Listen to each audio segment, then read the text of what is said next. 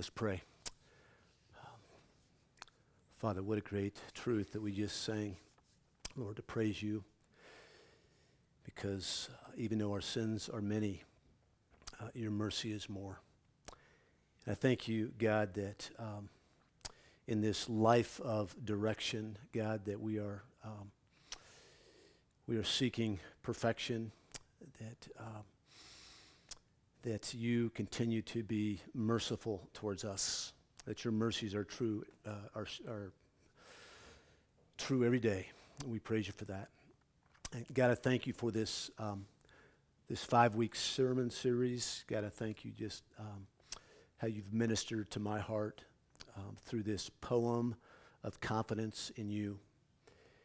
And uh, Lord, I pray that as we bring this to a closure today, God, that maybe there's some of us here that, that have memorized this as uh, small children, uh, that uh, believe it intellectually. Uh, but when the rubber hits the road, God, we are still believing the lies of the enemy. And uh, we are still um, walking in our own path rather than paths of righteousness. And I just pray, God, that you would just bring, um, just bring your word to us this morning by the power of your Holy Spirit to uh, really encourage us, to remind us that, um, that goodness and mercy will follow us all the days of our life, and that you are the good shepherd, and we shall not need. We love you. I ask that you'd have your way with us this morning. It's in Jesus' name we pray. And God's people said, Amen. Good morning. well, yes, we're, we're finishing up um, Psalm 23. Our fifth sermon will be focusing on verses 5 and 6 today. And um, as we, this psalm is really a, a poem of confidence in the Lord, uh, the one who was, the one who is, the one who will forever be. And as I've been thinking about this and uh, listening to last week's sermon and thinking about the past sermons, just asking the question do I believe this? Does, does my life, I can tell you I believe this, but if you were to observe my life, do I live in a way that, is, that indicates that I believe this? There are many thoughts that follow me all the days of my life. The, the, the kind of the key passage today, if you want to hang on to something, is that surely goodness and mercy will follow me all the days of my life. And I'm thinking, what, what has followed me all the days of my life that interferes actually with my following and hearing the Good Shepherd? And it's typically um, lies that follow me all the days of my life of false uh, falsities of who God is or isn't, and lies of who I am. For example, it's easy to be reminded daily of my past sin, my failures, whether it be my uh, ongoing impatience, my um, occasional anger, my occasional jealousy, um, things I wish I would have done better with my family, my kiddos. Um, I wish I would have loved my wife better. Um, wish I would not have made this mistake or that mistake. And those type of thoughts that affect my identity and affect who Christ is and what he came to do um, follow me all the days of my life. And what God wants us to learn this morning and hear this morning, I believe, is that he is the good shepherd. He is with us. He is leading. He is speaking. But the reason that we don't follow, the reason that we don't hear is because we've got other voices that are following us all the days of our life rather than the goodness and mercy of, the, of God. And I'm just thinking through this uh, cartoon character of Charlie Brown, where there's this, wherever he goes, all the days of his life, there's this cloud hanging over him. He just can't, he can't shake it. And um, whatever it is for you, there, there is something in your life, either on, a, on an occasional basis or, or on an ongoing basis, that follows you all the day of your life, that really interferes with the abundant life that Jesus came to give you.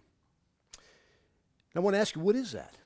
What is following you all the days of your life? What is your default view of God? What is your default view of yourself? You see, we're going to find increasing peace and joy as we learn to trust the words of God and trust the God of the Word. See, if we're lacking joy, we're lacking peace, it's because we don't, at the end of the day, we might say we believe it, but we're not trusting the words of God, and we're not trusting the God of His Word. Do, do you believe that God is who He says He is, as it's laid out in Psalm 23? The Lord is our shepherd.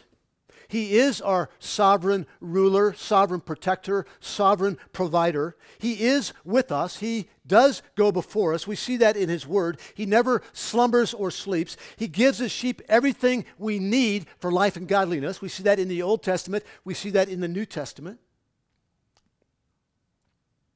He sees us in every condition. He restores us when we are on our backs and we can't move. We're cast like a sheep that can't get up.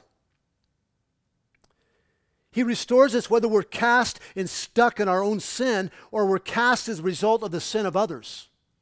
He sees us and restores us in the midst of the worst pain and suffering in our life. He leads us in paths of righteousness for His namesake. He's always leading.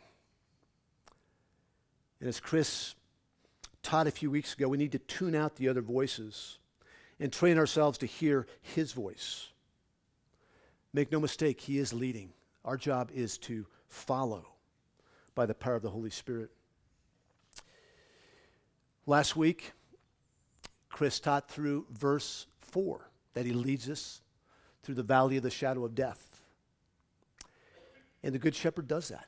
He leads us through dark valleys.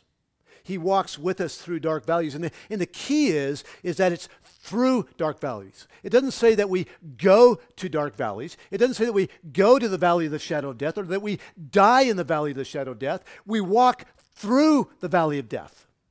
For the Lord's sheep, the end isn't death, it's life. For the Lord's sheep, the end isn't darkness, it's light.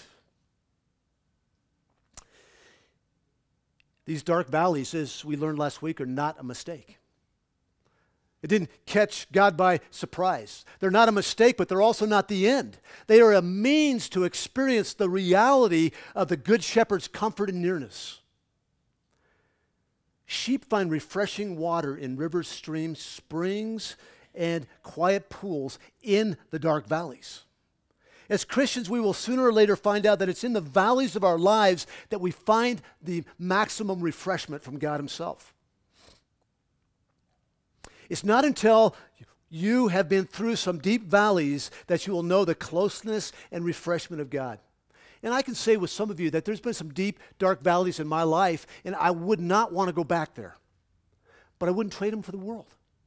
I wouldn't trade them for the nearness and the comfort of the Lord and the peace of the Lord that I experienced in those valleys.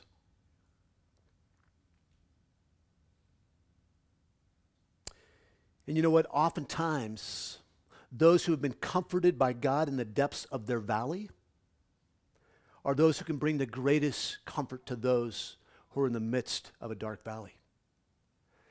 2 Corinthians chapter 1 says that. It says that the God of all mercy comforts us so that what? We might comfort others. I know many of you experienced that. As, as I've um, just kind of observed this body the last couple weeks, as there's been deaths, as there's been cancer scares, as there's been miscarriages, as there's been uh, fear of another failed adoption. I've seen you come along um, other body parts. And typically, the ones that come along are the ones that have felt it, that you've been there, that you can empathize with it. It's beautiful.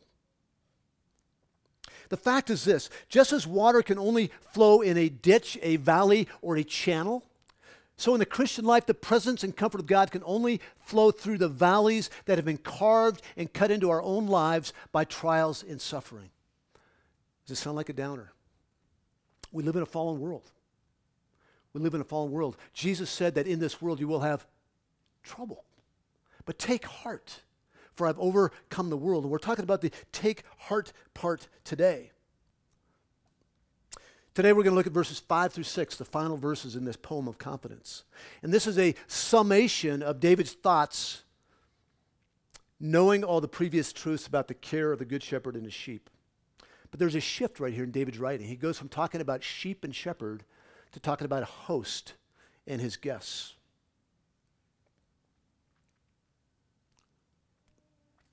I'm not sure why he does this. It's possible that the metaphor of a shepherd and a sheep just isn't sufficient to describe the love that God has for his sheep. So he interjects this metaphor of a host and his guests. And a shepherd and a host have some things in common. You see, a shepherd is in absolute control and has absolute responsibility for his sheep.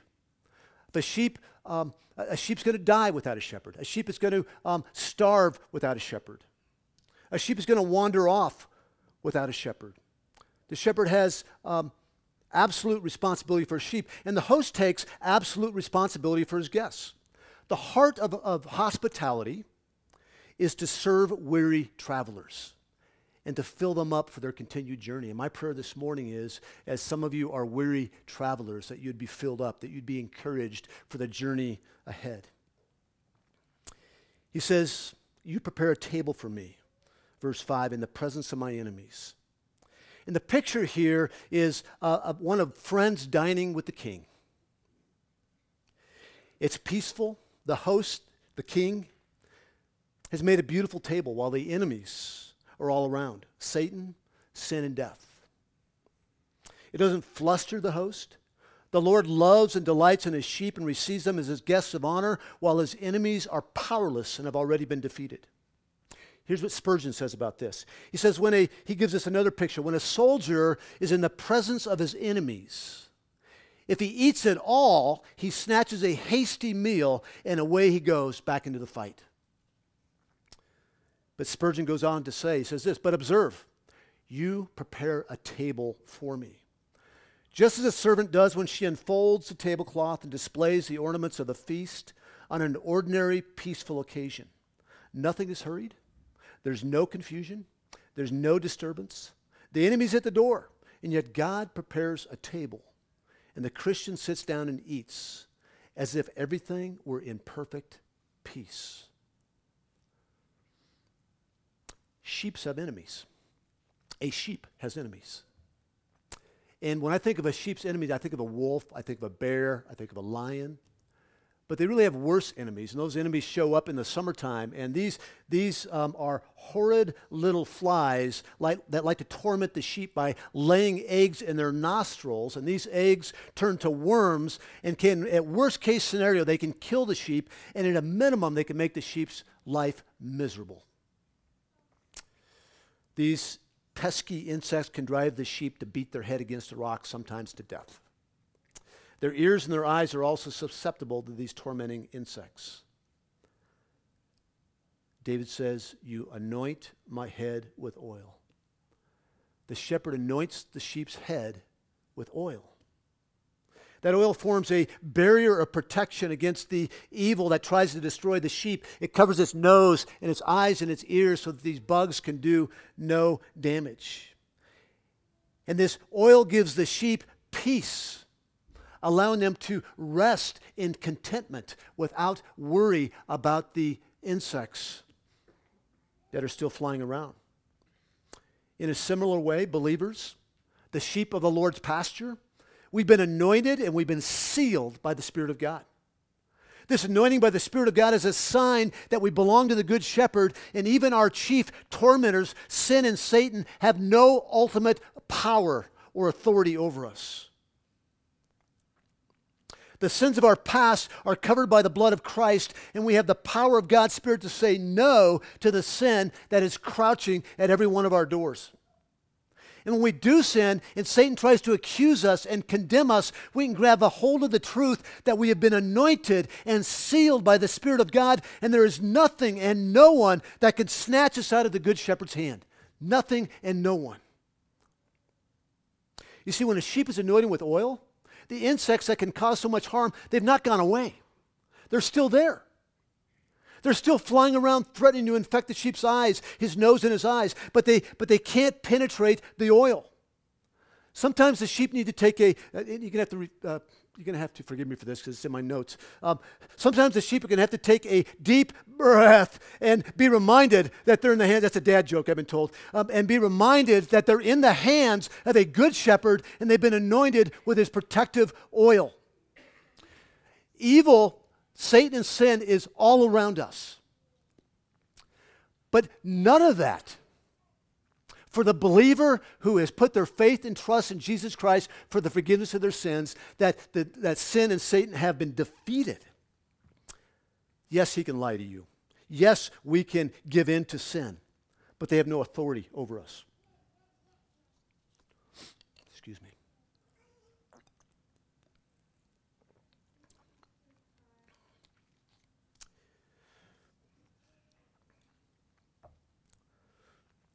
How is sin and Satan tormenting you today? it's usually lies. Do worrisome thoughts invade your mind over and over again? Do you beat your head against the wall trying to stop them? I want to remind you this morning that you are forever sealed as a sheep of the good shepherd's pasture, and you have no enemies they can do you eternal harm. We do have enemies. It's Satan, and it's the sin that is crouching at our door, but they can't harm us. The protective oil of salvation makes it possible to fix your heart, mind, and eyes on Him today and always. It provides peace in the valley. I was talking to my wife about this, and she had this picture that I thought was really good. Um, there's, there's times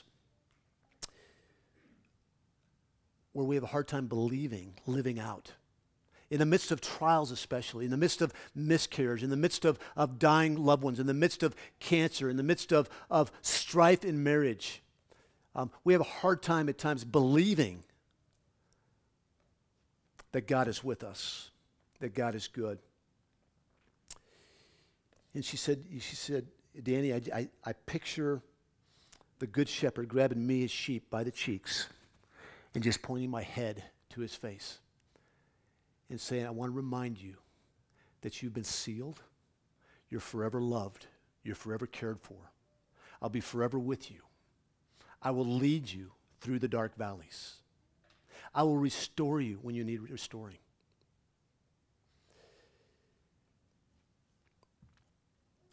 Anointing oil, it also signifies gladness.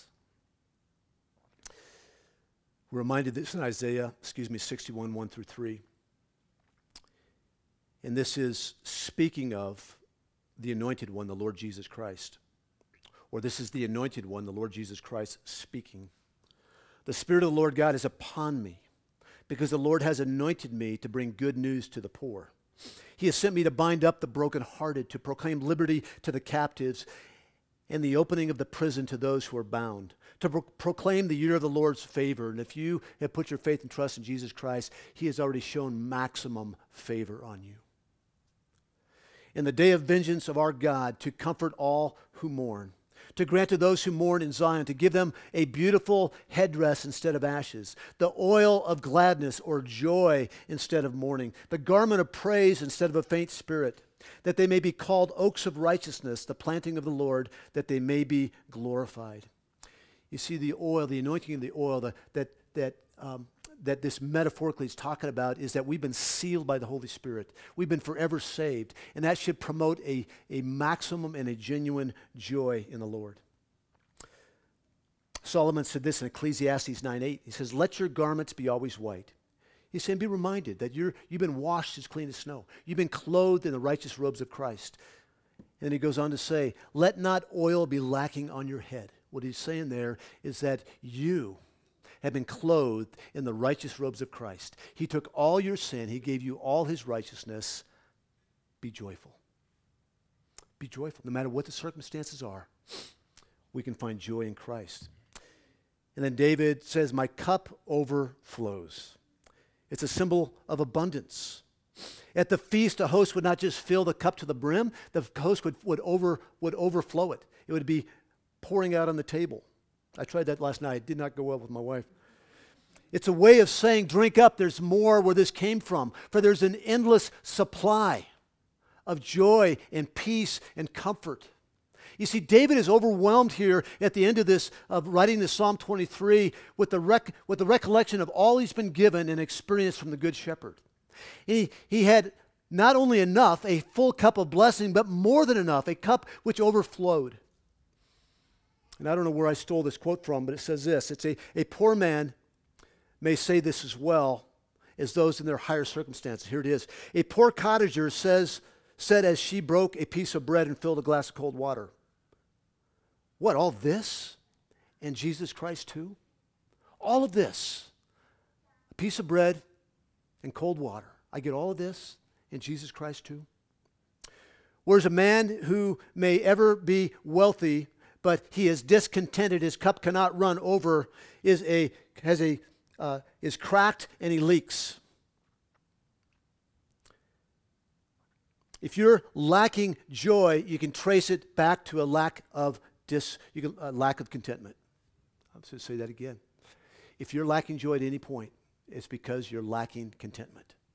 And if you're lacking contentment, it's because that you have needs, perceived needs, that have yet to be filled. That you're not drinking deep of your Savior, Savior and being satisfied in Him and only Him. If you're lacking joy, you can trace it back to a lack of contentment. And I don't want to excuse, um, you know, in our own family, we've got a trial going right now. And um, my job is not to tell this family that's grieving to be joyful. I would never do that. That's not how we shepherd one another. It's to grieve when others grieve. But it's when we um, understand the gospel that we've been sealed, we've been anointed, that our cup overflows, we've been given grace upon grace, and those trials come. It's going to be so much easier to be joyful in those trials. Not in a manufactured kind of way, but in a, in a uh, authentic kind of way. Jesus said this in John 10:10, 10, 10, the, the great chapter in the New Testament that talks about the shepherd and his sheep. He talks about that, he says the thief comes only to steal and kill and destroy. It's Satan. It's the sin that is crouching at our door. But Jesus says, I came that they may have life and have it abundantly. That Jesus came to give us new life so that we never have to pay the penalty for our sin. But oftentimes in this broken world that we live in, we live a, a life that is void of joy because we're discontent in what God has given us. And the reality is, is that the only thing that you and I deserve is hell. And everything else is a pretty good day. That's the truth. And the good news on top of that is, is he gives blessings upon blessings. That he gives us more than a piece of bread and a cold cup of water. He gives us more than um, a relationship with Jesus Christ. There is nothing greater than that. But he keeps piling on the blessings. Stephen Charnock, a Puritan writer, said this Nothing less than Christ can satisfy, and when you find him, nothing more could be desired. You see, once we have tasted and seen that the Lord is good, we will joyfully praise him more and more. I love this Psalm 116, 12 through 13. It says, What shall I render to the Lord for all his benefits to me? What should I, what should I give back to him? I will lift up the cup of salvation and call on the name of the Lord. What he's saying there is, Lord, um, I, I praise you for saving me. I want to submit my life to you. And as David reflects upon the character of the Good Shepherd and how he protects and leads and comforts and is always present, he exclaims this Surely goodness and mercy will follow me all the days of my life. And you got to ask the question who's surely? No. Surely Surely is, um, is the word for assurance. David has unwavering assurance as he writes this. Surely goodness and mercy will follow me all the days of my life. He has unwavering confidence in this statement or assurance of God being with him. But I, you look at David's writing and he, he wavered. I waver. I have times of doubt. Not times of unbelief, but times of doubt. Do you hear me? Will you lead me? Will you restore me? Will you bring comfort? And he reminds us that surely goodness and mercy will follow me all the days of my life. When David testifies that goodness will follow him, he isn't ignoring the realities of a broken world and subscribing to a positive thinking techniques. He's not putting his head in the sand. He's acknowledging that God is good in his character and God is flawlessly good in all of his actions. He's acknowledging that, acknowledging that God is good in his character and he is flawless in his good actions. Therefore, he can only do good to his sheep. David also states that mercy follows him. This is the unconditional and steadfast love of the Good Shepherd towards those the Father gave him.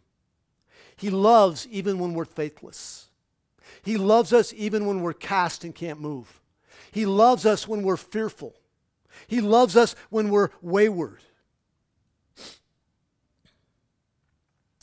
He is forever faithful to his sheep, regardless of our faithfulness or faithlessness, excuse me.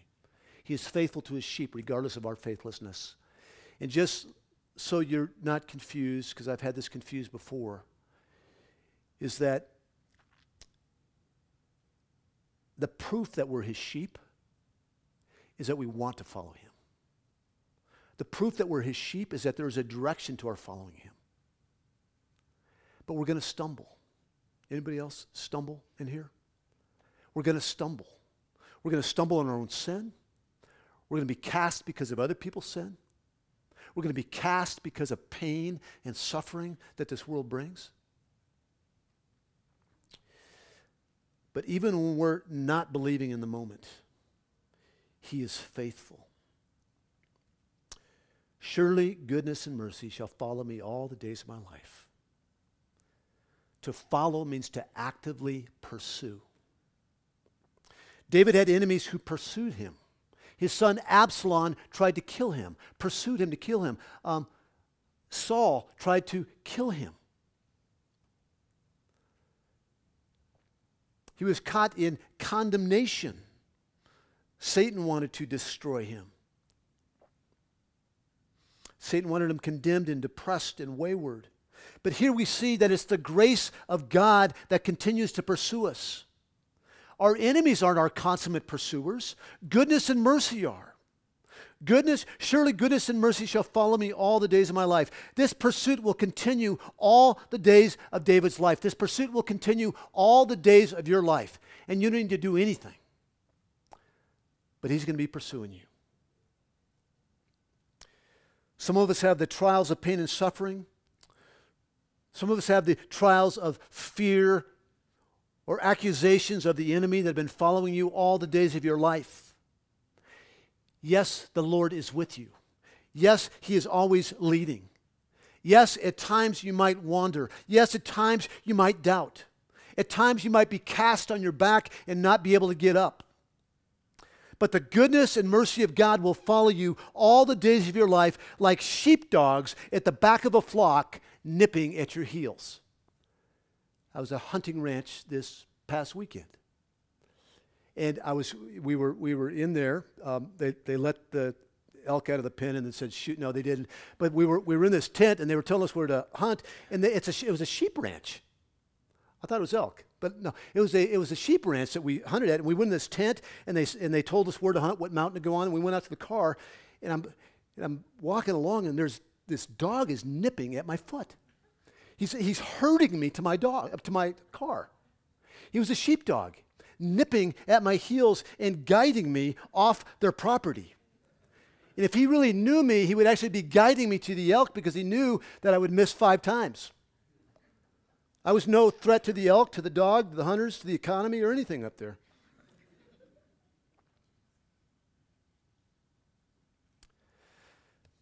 But goodness and mercy following us all the days of our life are like sheepdogs at the back of the flock, nipping at your heels. You see, when we go astray with our thoughts, with our actions, when at times we can't move forward, goodness and mercy pull up the rear, and they're always nipping at our feet, spurring us on all the days of our life. Psalm 139 said this You hem me in from behind, before, and you lay your hand upon me. And the picture that I've got is that, that the Lord is always with us. He's always leading. He's always speaking. And at times, because of our sin, because of the sin of other people, because of the brokenness in this world, we go cast. We wander. We start believing lies about who God is. We start believing lies about who we are. And God reminds us surely, goodness and mercy are following you all the days of your life. That, that this, this shepherd that's leading, that's speaking, that's with you, he's good. He has good character. He gives good gifts. He's merciful. He can do no wrong.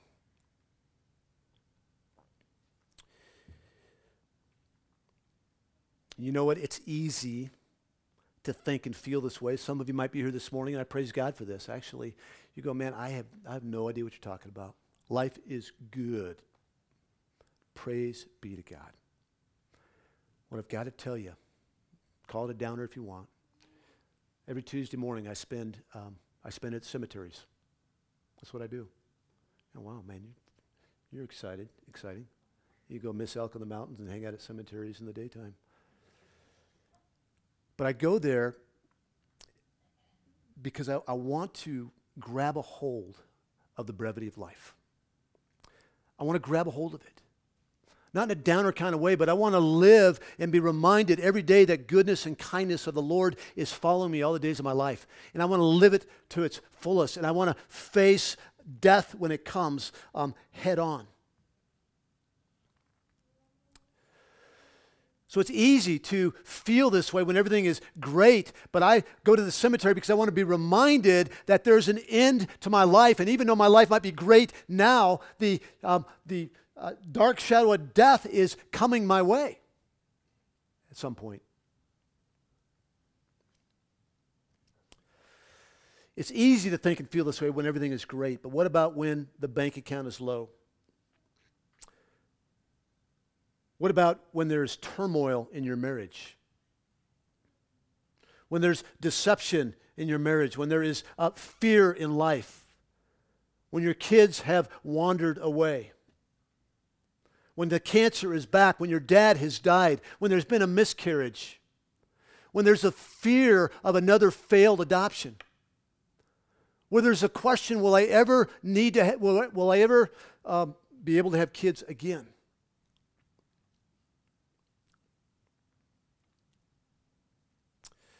But goodness and mercy is following you all the days of your life to be a reminder that there's a good God who's leading, who gives good gifts. They may not always feel good, but they're perfect gifts for you in a particular season of life. A couple questions I had for myself, and I'll ask these for you as well. Do I leave a trail, a trail of sadness or gladness behind? Do I leave behind peace in lives or turmoil? Do I leave behind forgiveness or bitterness? Do I leave behind contentment or conflict? Do I leave behind flowers of joy or frustration? Do I leave behind love or strife?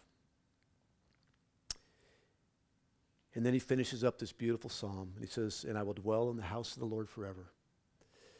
The house of the Lord here is the journey's end. It's a future oriented reality but as importantly, it's the beginning of eternal glory. Anything and everything good in the present journey is a foretaste of the overflowing abundance awaiting us in the new earth, in the new heaven.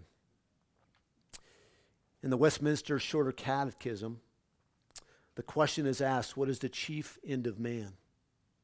And the answer man's chief end is to glorify God and to enjoy Him forever. There's no qualifier on that. You know, today we get to celebrate communion. And every opportunity I get to be a part of it, I think I say the same thing. I can't think of a better Sunday to celebrate the Lord's Supper.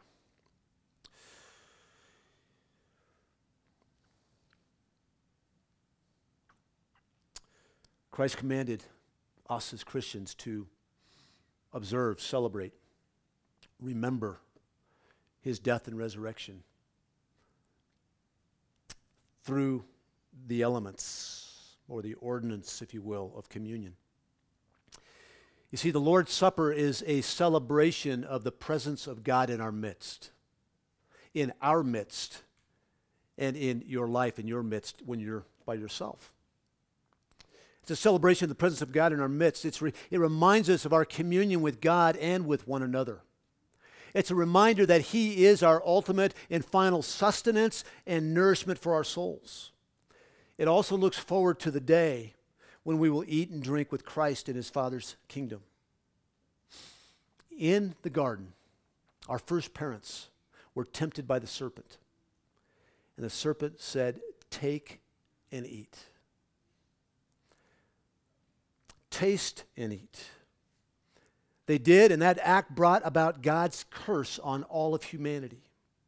All were separated from the love of God. All were separated from the presence of our Creator. And the Lord's Supper is a celebration of God's presence. It's at the Lord's table that He says, Take a seat, taste and eat. He reversed the words of the serpent in the garden.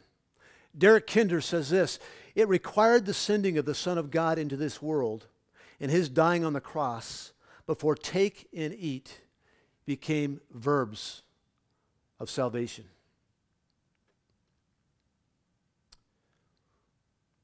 And you know what? Instead of goodness and mercy following us all the days of our life, really should be wrath and the curse of God. You see, all have sinned and fall short of the glory of God. That when we partake of the elements, that reminder should be at the forefront of our eyes is that we deserve hell. And we're not going to get it. We deserve God's wrath, and we're not going to get it. The cup of cursing was for his creatures who had sinned against him. Jesus had a choice. He had a choice to drink of the cup of blessing and leave us to drink the cup of wrath, where we would be forever separated from our Creator. But Jesus, because He loved us, He created us for a relationship. And somebody had to pay the price. So Jesus drank the cup of wrath that we deserve to drink. And He left for us the cup of blessing that would go, on all the days of our life and into eternity. At the same time as we celebrate communion, the Lord's Supper, it's anticipation of the glory to come. You see, at the Last Supper, he washed the disciples' feet and he served them as a host the wine and the bread. And in the same way, He will invite us, and He has invited us to one day come and recline at His table, and He will serve us. He will serve us forever. And at the Lord's Supper, we're reminded of the eternal wedding supper where the Lord serves us with everything we need. He talks about this in Luke 12. He says, Blessed are those servants whom the master finds awake when he comes.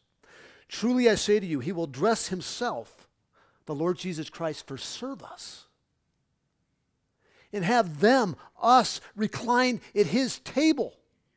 We did nothing to get there.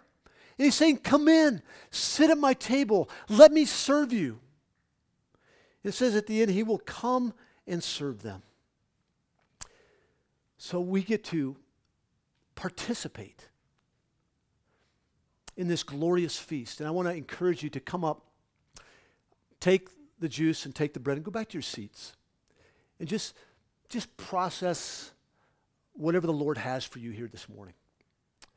Just process the beautiful statement that surely goodness and mercy will follow you all the days of your life. And how is God wanting to encourage you this morning with that? And maybe if, if you're here with somebody else, um, take the elements together as husbands, wives, or if you're not here with a spouse, maybe um, sit with somebody else and just pray together, then take the elements together. So um, come up and grab the elements, take them back to your seat, uh, pray, and partake on your own. And then we'll um, sing some final songs to our Good Shepherd, okay?